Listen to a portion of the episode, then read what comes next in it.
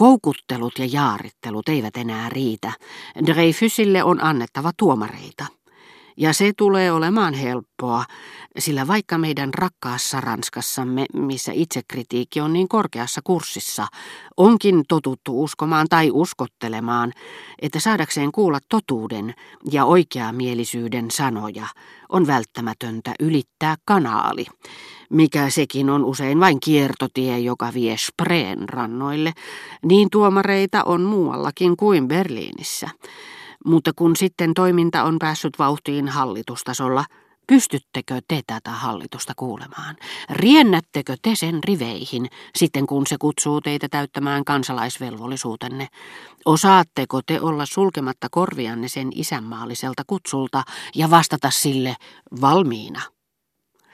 Herra de Norpois esitti nämä kysymykset blokille kiihkolla, joka ujostutti toveriani, mutta samalla myös imarteli häntä sillä tuntui siltä kuin lähettiläs olisi osoittanut sanansa kokonaiselle puolueelle hänen hahmossaan. Kuulustellut blokkia ikään kuin tällä olisi kyseisen puolueen luottamus ja valta ottaa vastuu mahdollisista päätöksistä. Mutta jos te jatkatte vihollisuuksia, jatkoi herra de Norpois odottamatta blokin kollektiivista vastausta, jos te jo ennen kuin muste uutta oikeudenkäyntiä koskevassa asetuksessa on kuivunut, tottelette jotakin ties mitä kavalaa komentoa ja jatkatte vihollisuuksia linnoittautumalla hedelmättömään oppositioon, jos te vetäydytte telttaanne ja poltatte laivanne, se koituu teidän omaksi suureksi vahingoksenne. Ovatko epäjärjestyksen lietsojat saaneet teidät otteeseensa? Ovatko he saaneet teiltä takeita? Block ei tiennyt mitä vastata. Herra de Norpois ei antanut hänelle siihen aikaa. Jos vastaus on kielteinen, niin kuin mielestäni on soveliasta uskoa, ja jos teillä on hiukan sitä, mikä valitettavasti puuttuu tietyiltä ystäviltänne ja johtajiltanne, nimittäin poliittista tajua, niin sinä päivänä, jolloin juttu jätetään rikosoikeuden tutkittavaksi, te olette ellette anna samean veden kalastajien värvätä itseänne riveihinsä voiton puolella. Tuskinpa esikunta kokonaisuudessaan pystyy pelastamaan nahkaansa, mutta hyvä on, jos edes osa onnistuu pitämään kiinni kunniastaan, panematta silti tulta tappuroihin. Sitä paitsi on itsestään selvää, että nyt on hallituksen velvollisuus lukea lakia ja panna piste liian pitkäksi paisuneeseen rankaisematta jääneiden rikosten sarjaan, eikä se sitä tehdessään saa antaa myöten sosialistien sen paremmin kuin kaiken maailman miekan kalistajienkaan kiihotukselle. Hän lisäsi ja katsoi blokkia suoraan silmiin, totellen kai kaikille konservatiiveille yhteistä vaistoa, joka saa heidät hakemaan kannatusta myös vastapuolen riveistä. Hallituksen on saatava toimia vapaasti ilman, että sen on pakko kallistaa korvaansa ulkopuolisten tarjouksille, mistä ne sitten tulevatkin. Luojan kiitos, se ei ole Eversti Driantin, eikä toisaalta myöskään herra Clemenceau armoilla. Ammattimaiset kiihottajat on pidettävä kurissa, estettävä heitä nostamasta päätään. Ranskalaisten valtaenemmistö kannattaa järjestyksen puitteissa tapahtuvaa työtä. Se on varma vakaumukseni mutta ei pidä pelätä yleisen mielipiteen valistamista.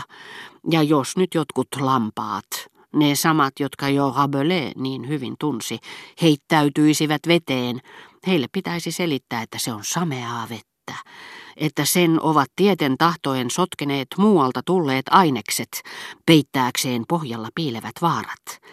Eikä hallituksen pidä antaa sellaista vaikutelmaa, että se luopuu passiivisuudestaan pakon edessä, sitten kun se ryhtyy harjoittamaan oikeuksistaan oleellisinta, toisin sanoen sitten kun se panee itsensä oikeuden jumalattaren liikkeelle.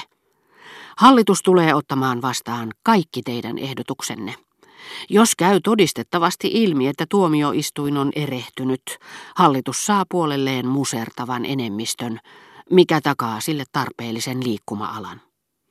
Te, hyvä herra, olette varmaan Dreyfusin kannattaja, sanoi Block herra D'Argencourille, jolle hänet oli esitelty samalla kuin muutkin siinä seisovat vieraat.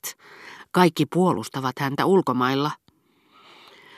Tämä juttu koskee vain ranskalaisia, se on heidän keskeisensä asia. Eikö totta? Vastasi herra d'Argencourt, turvautuen siihen erityiseen hävyttömyyden lajiin, jonka ydin piilee siinä, että vastapuoli pannaan omaksumaan mielipide, johon hän ei mitenkään voi yhtyä, koska on juuri tuonut julki toisen, aivan erilaisen. Block punastui. Herra d'Argencourt hymyili katsellessaan ympärilleen, ja niin pahan suopa kuin tämä hymy blokkia kohtaan olikin. Hänen kohdistaessaan sen muihin vieraisiin, hän lievensi sitä sydämellisyydellä, kiinnittäessään sen lopulta ystävääni, riistääkseen häneltä syyn suuttua vasta kuulemistaan sanoista, jotka silti pysyivät yhtä häijyinä. Madame de Germant kuiskasi herra d'Argencourtin korvaan jotakin, mitä en kuullut, mutta jonka täytyi liittyä blokin uskontoon, sillä herttuattaren kasvoilla vilahti sillä hetkellä ilme, johon pelko herättää kysymyksessä olevan henkilön huomiota, loi jotakin epäröivää ja kavalaa. Ja siihen sekoittui pahansuopaa iloa, jollaista meissä herättää sellainen ihmisryhmä, jonka tunnemme itsellemme täysin vieraaksi. Pelastaakseen tilanteen Block kääntyi Châtellerault herttuan puoleen. Te hyvä herra, te olette ranskalainen, te varmaankin olette tietoinen siitä, että ulkomailla ollaan Dreyfusin puolella, vaikka kuuluukin asiaan väittää, että Ranskassa ei koskaan tiedetä, mitä ulkomailla tapahtuu. Sitä paitsi minä tiedän, että teidän kanssanne voi keskustella. Niin ainakin Saint-Lou minulle sanoi.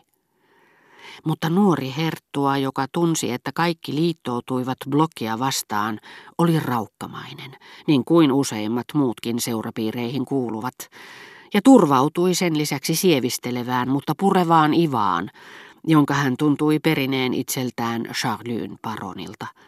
Sokaa anteeksi, mutta en todellakaan voi puhua Dreyfusin tapauksesta teidän kanssanne. Periaatteisiini kuuluu keskustella siitä vain Jaafetin jälkeläisten kesken. Kaikki hymyilivät paitsi Block, jolla toki itselläänkin oli tapana viljellä ivallisia puheita juutalaisesta syntyperästään, siitä mikä hänessä viittasi Siinain puolelle.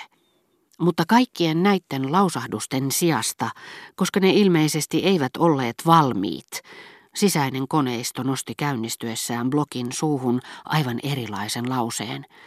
Eikä kuultavaksi tullut kuin, kuinka te arvasitte, kuka teille on sanonut, aivan kuin hän olisi ollut rangaistusvangin poika. Toisaalta taas, jos otetaan huomioon hänen nimensä, joka ei kuulu kaikkein kristillisimpiin, ja hänen kasvonpiirteensä, on myönnettävä, että hänen hämmästyksessään oli jotakin naivia. Koska herra de Norpoin selitykset eivät olleet täysin tyydyttäneet blokkia, hän lähestyi arkistonhoitajaa ja kysyi, nähtiinkö rouva de Vilparisiin vieraitten joukossa joskus Eversti du Paty de Clan, tai vastaavasti herra Joseph Reinach. Arkistonhoitaja ei vastannut mitään. Hän oli kansallismielinen, pelotteli työkseen Rova de Vilpari siitä uudella yhteiskunnallisella vallankumouksella ja sanoi, että rouvan pitäisi olla vähän varovaisempi tuttaviaan valitessaan. Hänen mieleensä juolahti, että Block saattoi hyvinkin olla vakoilutarkoituksessa tullut syndikaatin salainen asiamies, ja kiiruhti toistamaan Rova de Vilparisille Blockin vasta esittämät kysymykset.